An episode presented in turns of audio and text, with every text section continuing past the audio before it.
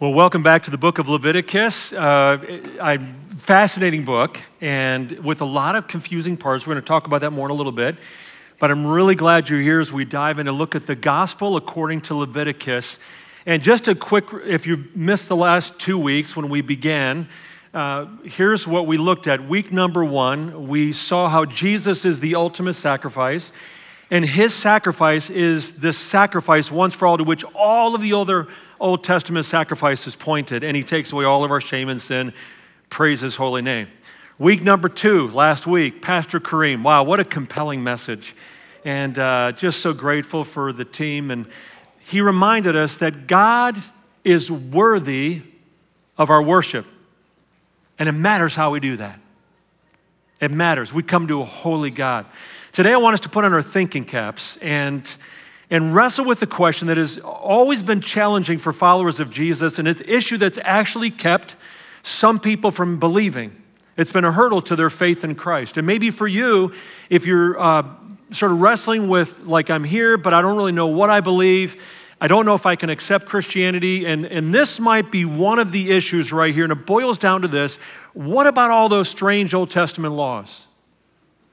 You read through all these regulations in Leviticus, if you've read through the book, and it talks about mildew and unclean food and skin diseases, and you find yourself wondering, am I supposed to like follow all of these rules? Do they still apply for today? And if not, on what scriptural basis can I say that? Can I just sort of, you know, tear out the parts that I don't like uh, and say, you know what, that's just clearly out of, I just, it's out of sync and, you know, it doesn't really mesh with our culture and on what basis can you do that? And if you do that for some of them, can you do it for all of them? So, what do you do with all these strange Old Testament laws? You ready to dive in? All right, here's the goal for today. This is what I want for you. All right? I want you to feel more confident in interpreting the Bible. I want you to feel better equipped to talk to people who ask you questions about your faith and about Christianity. And I want you to be more sure of God's heart for you, okay? So, more confident in interpreting the Bible, more equipped to talk with others, and more sure of God's heart for you. Really glad to have you on the journey. Let's turn to Leviticus chapter 11. I just want to say uh, to all of you who are engaging online, guys at Lorain Correctional, we love you, so grateful for you. Glad you're going to be joining a lot of the men here for the Walk Worthy conference on Saturday, and uh, you'll be live streaming it there as we live stream it here. And then we have a lot of people uh, who are engaging with us. Do you know there's like 1,500 people every week who engage online? And, and some of you are different parts around Ohio, like Lily. You want to say hi to Lily, who uh, is seven years old. And Lily just finished on Friday 100 days since her transplant. And would you just express your love to Lily? Lily, we're glad for you. And some of you are international workers watching from different places uh, around the world. Uh, we're glad to have you with us. One thing before we dive into Leviticus chapter 11. Uh, just a reminder about the new resources that we have on the Grace app. This is the first time we've done this, where if you look at the top part there, it says Clean Series Resources. Every Monday, we're uploading like daily devotionals and uh, application questions and prayers that you can pray, things that help you to dig in a little bit more with the message that we had on, on you know, the weekend. So you're welcome to download that. We have a couple thousand people who have downloaded that, and of course it's free, and you can uh, do that on your, on your phone. Okay?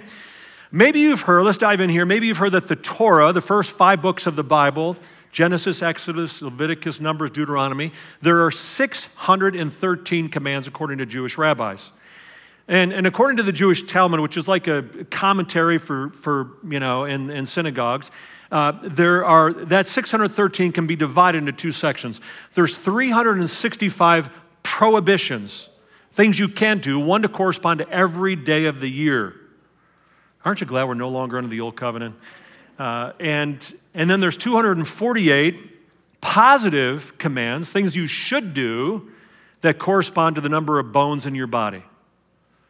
You might, some of you in A and P class going, there are not 248 bones. You take that up with Jewish rabbis because that's what they believe. And so that's how you come up with 613. I want us to look at eight of those commands in the book of Leviticus, and maybe you can take score on how many of these commands you're consistently following or breaking. Okay? You ready?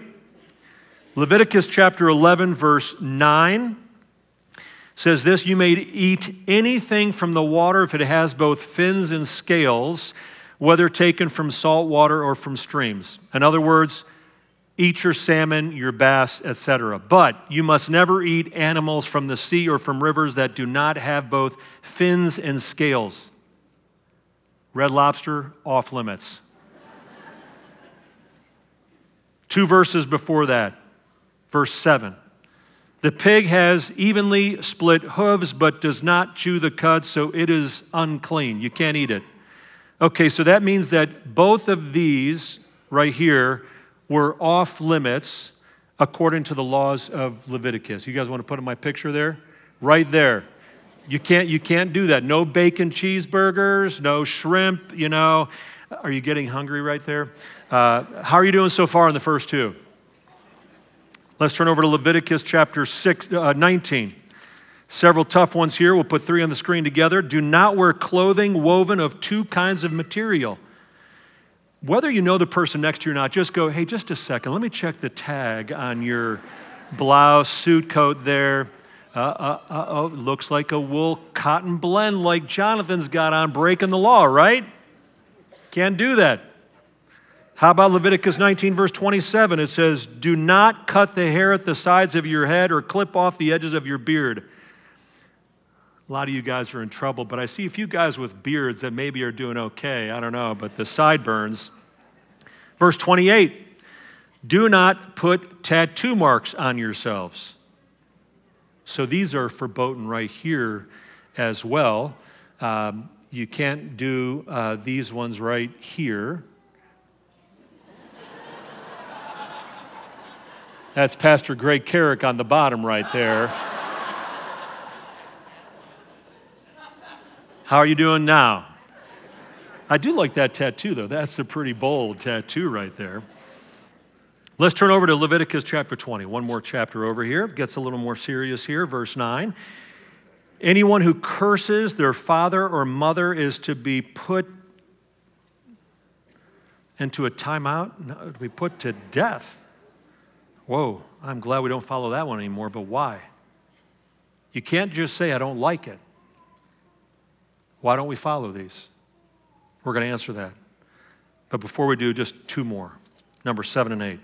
Leviticus 23. Turn over to Leviticus 23. Verse 3 There are six days when you may work, but the seventh day is a day of Sabbath rest, a day of sacred assembly. You are not to do what? Any work. How did you do yesterday? Did you do any work on Saturday? They couldn't do that then. And it wasn't just the seventh day, it was the seventh year. Two more chapters over, this is the last one we'll look at here Leviticus chapter 25, verse 4. It says, But in the seventh year, the land. Now, I know a lot of us were not farmers, but you might be a gardener. Let me see how you're doing on this one. The seventh year, the land is to have a year of Sabbath rest, a Sabbath to the Lord. Do not sow your fields or prune your vineyards. You have a garden in your backyard? How many of you are taking every seventh year off? All right, so how did you do overall? Did anybody score? I, I, am doing all eight out of eight. Anybody here? Any guys at Lorain Correctional? I see a hand there. No, I'm just teasing. No, I don't. No, no, none of us, right? Even if you don't like shrimp, you're like, I'm cutting my hair. I think my clothing might be. Now, we might sort of smile at this or chuckle a little bit, but there's a a, a, a big and serious question here, right? Can we just choose to ignore certain commands in the Bible? And if we can, if we just go, well, that doesn't really make sense. I mean, come on, Jonathan. Can I just discard anything in the Bible I don't like? I mean, when Jesus said, you know, bless those who persecute you, you know, and love your enemies, I mean, that's not really, that's sort of ridiculous, too. I don't, can we say that? And if not, why do we say it here? If we pick and choose on our own, you know what we're doing? We're putting the word down and we're making ourselves an authority over the word of God. And that's a dangerous place to be. Because the word of God is always preeminent in our lives, right? In fact, I, I am judged by, by this word. This, is, this word is a lamp for our feet and a light for our path, Psalm 119, right? This book. So, on what basis can we say we follow some parts of it and we don't follow others? Here's the good news the Bible tells us. The Bible tells us how to interpret itself. That it's not we who set aside certain commands, it's the Bible that does that. Let's see how, all right? If you got notes on the way in, you can follow along. We're going to look at those points one at a time. And, and if you missed them, or those of you engaging online, I just want to welcome you to, to go to our website, gracecma.org, and you'll see right there bulletin, and you'll see the notes there that have all the scriptures I'm going to talk about here and the points we're going to mention. Here's point number one Levitical laws were intended for a specific nation at a specific period of time. They were part of God's what? Old covenant, old covenant with Israel. This covenant or agreement that God had with them included a framework for national laws. And, and so it helped the people to understand God's holiness, to say, God is telling his people, He's going, you know what? This is the kind of God I am, and this is the kind of people I want you to be. I don't want you to be like all the other nations around you the way that they dishonor others, the way that they dis- devalue children, the way that they. I, I want you to be my distinct and holy people. I want you to be set apart. So I'm going to give you laws to help you to be different from all the nations around you. He did that in the Old Covenant. And he gave them these, all these things that they were to do, and they messed up a lot, right? So what did he do then? He gave them sacrifices and rituals to say, God, I need another start, and another start, another start. And it was it was a temporary covenant. I'm not saying that, the Bible says that. Here's how the Apostle Paul puts it in Galatians chapter 3, and he says this The law, the old covenant, was put in charge to lead us to whom? To Christ. And now that faith has come, we are what? No longer, would you say no longer with me? No longer under the supervision of the law. So there's been this massive and honestly fantastic change that those 613 commands, you, you, don't, you don't have to feel buried under those. Those are part of what? The Old Covenant. Which means this number two, we are not bound by Levitical laws any longer because Jesus, when he died on the cross, initiated a new covenant in our relationship with God. Remember the verses that uh, we read earlier in communion? when it says this in Luke chapter 22. After supper, Jesus took another cup of wine and he said, This cup is the what? The new covenant. The new covenant between God and his people. An agreement confirmed with my blood, which is poured out as a sacrifice for you. So there was an old covenant, and Jesus introduced a what? a new covenant. So when we drink the juice in commemoration of his death, we're showing that, Lord, thank you for this new covenant. We're saying there's a new way to be forgiven. No longer do we need to offer a, a lamb because the Lamb of God has come, and all of those sacrifices of the old covenant point forward to the new covenant. If you have a Bible, let's turn to Hebrews chapter 8. It's right toward the end of, uh, of your Bible. It's one of the last books. And we've said that the book of Hebrews is like the New Testament twin to the book of Leviticus. And in this first century letter, Hebrews, uh, the author is writing to a Jewish audience and he's telling them the way of Jesus is better than the old way. Why the new covenant is better than the old covenant. And he says this in Hebrews chapter 8, verse 13. By calling this covenant new, he, God, has made the first one what? Obsolete and what is obsolete and aging, aging will soon disappear. So it's not we who are saying the old covenant, these laws are obsolete. It's what? It's, it's the Bible saying that. He's saying that the old covenant, all of its laws and ceremonies and sacrifices, has been largely replaced and no longer is in effect. So God does not require us to bring firstborn animals for sacrifices. You can wear mixed fabrics. You can eat shrimp and bacon. And yes, you can get a tattoo uh, and you can do all of these things. Why? Because they are limited to the old covenant. One of the first questions that comes up might be this Are you telling me, Jonathan, that the Ten Commandments are no longer in effect? We're going to come back to that in a moment. It's a really good question. But here's what we could say in summary. Since the old covenant is obsolete, the only laws that we obey from the old covenant are the ones repeated in the what? The new covenant. The new covenant. I'm not saying that, the Bible says that. Again, Hebrews chapter 8 again. By calling this covenant new, God has made the first one obsolete, and what is obsolete and aging will soon disappear. So you could say it this way The commands that you and I keep today may be in the old covenant, but we don't follow them because they're in the old covenant. We follow them because they're repeated in what? In the new covenant. Does that make sense? To put it another way, all the laws that you read about in Leviticus and Exodus and et cetera, et cetera, are obsolete unless they're repeated in the New Testament or New Covenant. That's the same word in, in the original language, covenant, uh, testament. And, and that means that the New Testament is now the, it's the higher authority. This has been set aside, this is obsolete, and this is the covenant by which we live. So, should we even read and study the Old Testament? For sure. Why? Number three, Jesus did not reject the Old Testament, he fulfilled it. Here's what he says in his first sermon in Matthew chapter 5. He says, Do not think that I've come to abolish the law or the prophets, that is, the law being the first five books of the Bible, the Torah, or the uh, prophets, all the rest. I've come to not abolish them, but to do what? To fulfill them. Fulfill them. So the Old Testament is inspired scripture. It gives us all of the history of God's redemptive plan, and it all points forward to Jesus. That the sacrifices are fulfilled in Jesus. The laws are replaced by the law of love. He makes food acceptable. Mark chapter 7, verse 19. Jesus himself says that. Remember then the sheet that comes down from the book of Acts, chapter 10. Uh, he changes the view of the Sabbath. We could keep on going. The point is this you'll see this in your notes. Everything in the Old Testament either predicts or prepares for Jesus' second coming or for his coming in a new covenant. So there is a tension between continuity and discontinuity. Here's what that means you have an old covenant, you have a new covenant. There's a way in which they're connected, and there's a way in which there's like a, a break. In terms of continuity, what, what's the same that goes throughout?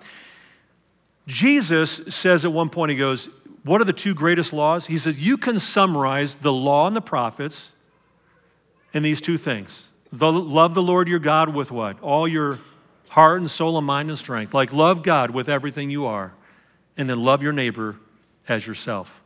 There's a continuity all the way through the Bible on that, right? How about the discontinuity? We'd say this there's a break. The laws guiding Israel's national life and ceremonial practices have been set aside for believers. That whole system of priests and sacrifices and temple and law, it's why this isn't called a temple, it's why I'm not called a priest. All of that was fulfilled in Jesus. Here's what it says in Hebrews chapter 7 the former regulation is set aside because it was weak and useless. The law wasn't bad, it was good, it just was powerless to save anybody.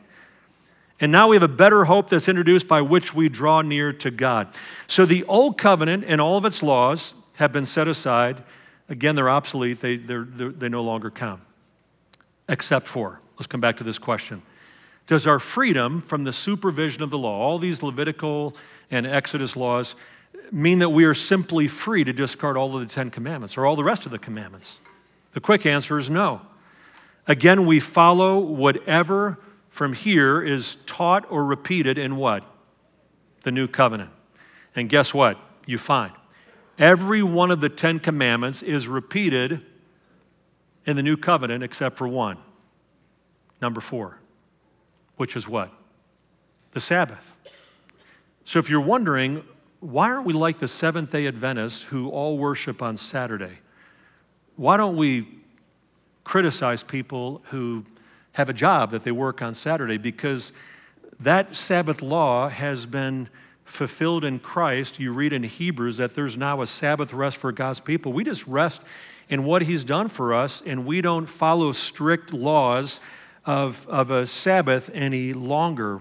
It's the only one of the Ten Commandments that is specifically set aside in the New Testament.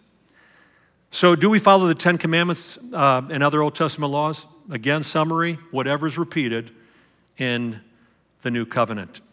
Galatians chapter 3, one more time. This law was put in charge to lead us to Christ, and now the faith has come. We're no longer under the supervision of the law. You might illustrate it this way Mary and I used to live in the 1990s in the wonderful state of New Jersey. Uh, we were there last weekend to visit our daughter Anna, who's in grad school, and, uh, and just you drive through parts of the state, you're reminded why it's the Garden State. So we used to live in New Jersey. We are there for several years until we moved to the amazing state of Ohio. And, uh, and now we're in this place, Cleveland, Ohio. Did you know that Cleveland this last week, they had 50 places to visit in the world, and Cleveland was one of 50 places in the world to visit. Some of us need our self esteem for Cleveland to be up a notch, right? So we moved to Cleveland. So here's, here's what you have to think about. Do I, living in Ohio now, am I, do I have to follow the statutes and laws of New Jersey? No. Because I'm no longer in New Jersey. That's part of my old covenant, right? I'm now under the laws of the state of Ohio, the promised land, right? and so let's say there was a statute in New Jersey that said uh, you're not allowed to steal um, ice cream from the store. That was in New Jersey. Am I responsible to follow that here in Ohio? Not because it was in New Jersey, but because there happens to be a statute also in my new place of Ohio that says you cannot steal ice cream from the store without paying for it, right? So I, because I live in Ohio, I'm no longer responsible for the laws of New Jersey unless those statutes happen to be repeated here. But I don't follow them because they're in New Jersey. I follow them because they're repeated where? In the state of Ohio. Does that make sense? That's the same thing with this old and new covenant that if someone comes to you and says, you know what, Christians are inconsistent because there's all these things about mildew, and I know your house, you guys had mildew in your basement. You told me you tried to take care of it, came back. Leviticus says you're supposed to do what? Tear the house down. And he didn't do it. And so you Christians pick and choose what you want to follow, and that's why I don't really buy Christianity. How do you respond to that? I said, I want you to be better equipped to talk with other people. You know, you can say, you can tell them, say, that's, that's a really good question. A lot of people have wrestled with that. And here's what the Bible teaches, and this might surprise you, but no, none of those laws apply to us today any longer. Not to you and not to me. The only ones that still matter are the ones that are repeated in the New Testament. And that's the way of Jesus and he's given us a new covenant. And I can just tell you that following him, for me, can, it's the best way to live. And all God's people said, What? Amen. Now you might ask, so what's the point of all these laws then? Well, like, why even read them? That's a great question. Remember what we said a couple weeks ago? We said that Leviticus is not a destination, it's a what? It's a it's a signpost. It's pointing, all of these things are a shadow of the things to come. They all point to Jesus. And Jesus himself, he's talking to a couple of followers after his resurrection in Luke chapter 24. And here's what he says. And beginning with Moses and the prophets, so with Leviticus and Exodus and Numbers, he explained to them what was said in all the scriptures concerning himself. So you see all these themes in Leviticus that you can trace to their fulfillment in Jesus. He's the better and once for all sacrifice to which Leviticus pointed. He's our great high priest to which all of these priests who died and were faulty people pointed. He's the true and living tabernacle, the presence of God in Jesus to which the tabernacle pointed. It all points to Jesus. You say, well, what about these laws? What was the point of the laws? What are the point of the commands in the new covenant? This is where I want us to go from just thinking about how to interpret the Bible, how to be equipped to talk to people to say, what is God's heart for us? Remember that we said one of the ways to find the themes in any book of the Bible, including Leviticus, is to see the frequency of words that are mentioned, sometimes over and over again. Like in 1 John, you see love, obey, and believe, just over and over. You gotta, you gotta pay attention to those words. Leviticus, it's the same thing. On the screen, you're gonna see the words that appear in Leviticus more than they appear in any other book of the Bible. So, for instance, clean appears 57 times in Leviticus, blood 65 times, and that word holy more than any other book in the Bible 56 times. Friends, that right there is God's heart for you and for me. He wants us to reflect his character. He wants us to be like him. That was true in the old covenant, and it's true today. He's saying, I want you to be different from the people around you. I want you to, to value those who are disenfranchised. I want you to care for those in need. I want people to feel safe when they're not in your presence that you're not going to gossip about them. I want you to care for this body then, and I want you to care for this body now. I want you to be holy, set apart for my purposes. This week I was working out uh, at, at, the gym, and, and I'm, um, someone's talking about the workplace, and I said, Oh, I know so and so who uh, works there as well. And I wonder sometimes how people are going to respond when I say that. And her face lit up. She goes, I, that guy is great. I love that guy. It could have been like, Oh, how do you know him? Uh, you know, it's, I'd be like, he goes to the Baptist church down the street. I think I met him one time or something like that. I, I wouldn't lie. But I thought, you know what? There's a person who's living holy in their workplace, distinctive, not in a weird way, but in a compelling way. God's heart is for us, as Colossians 3, holy and dearly loved people, that we say yes to Jesus in every area of life that was God's heart for the people back in the day under the old covenant. He said, I want you to be different from the people around you. I want them to see the, my light expressed through you. And it's what He wants for you and me today under the new covenant that Jesus says, I want people, when they're in your presence, I want them to sense me, that you're holy as I am holy. You're set apart from my purposes. Here's how the Apostle Peter expresses it he actually quotes the book of Leviticus. Would you read this aloud with me together? We're going to read 1 Peter chapter 1. Let's say this together. You ready? So you must live as God's obedient children. Don't slip back into your old ways of living to satisfy your own desires. You didn't know any better then. But now you must be holy in everything you do just as God who chose you is holy. For the scriptures say, You must be holy because I am holy. Why am I to be holy? Because He's holy. He wants my heart to be like his heart. When he says, as the scriptures say, where is he talking about? He's talking about Leviticus multiple times in that book. Friends, that's God's heart for you. That, that, that we say yes to him in every sphere of our lives and say, Jesus, would you make me more and more like you? Friends, that's the gospel. If we were to summarize, the wonder of what we took in communion today is this we're not saved by obeying laws, but by faith in Jesus Christ. If you and I had to obey perfectly, all 613 plus the ones in the new covenant, our ship would be what? I'm, I'm, we're sunk. We're sunk, right? But, but here's what Jesus made possible Romans chapter 3. People are made right with God when they believe that Jesus sacrificed his life, shedding his blood. So we are made right with God through faith and not by obeying the law. Friends, that's the best gift that you and I could ever receive. We're all a mess, right? No offense, I'm a mess. But spiritually, you're a mess too.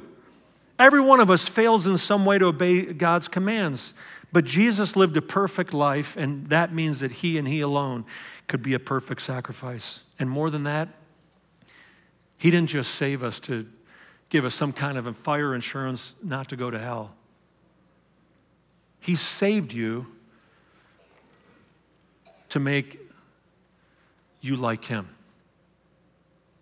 He wants my heart and your heart to be shaped into his image so that more and more, you and I are a pure reflection of Him for people to see Him in us, that will model integrity, will be people known for generosity, will care for those who are in need, will be different, set apart in the best way. Be holy because I am holy. That's what He's telling us. Friends, God's intent then and today was not to be difficult or harsh.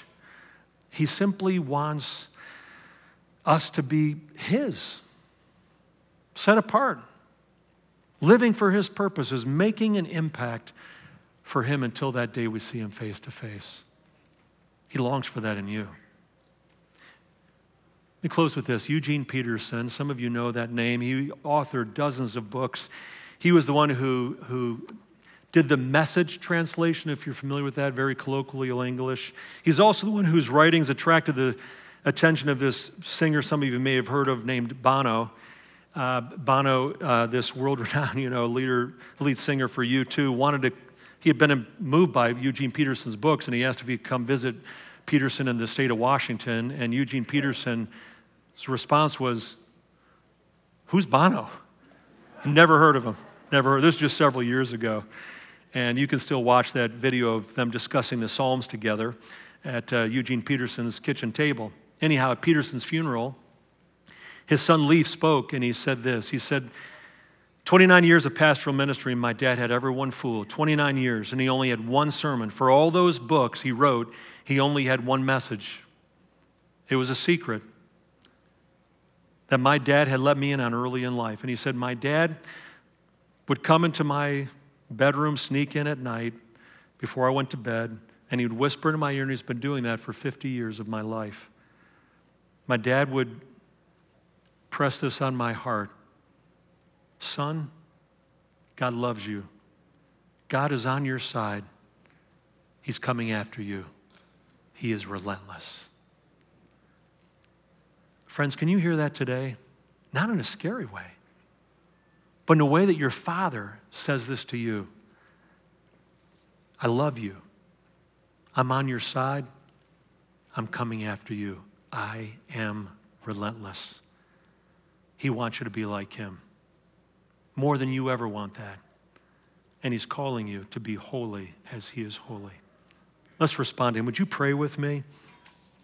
I'm going to lead us in a prayer here, and if you want to make this yours, Lord Jesus, in every area of my life, I'm saying yes to you. I want to be holy like you are holy, set apart for your purposes. So, Lord, shape me. Root out anything from my life that is dishonoring to you. Do surgery in my heart, my life. And by your Spirit's work in me, make me a holy instrument in your hands for your purposes until that day I see you face to face. Lord, that's what I want to honor you, to be holy like you. And all of his followers said, Amen. May it be. Hey, let's stand together and make this our prayer.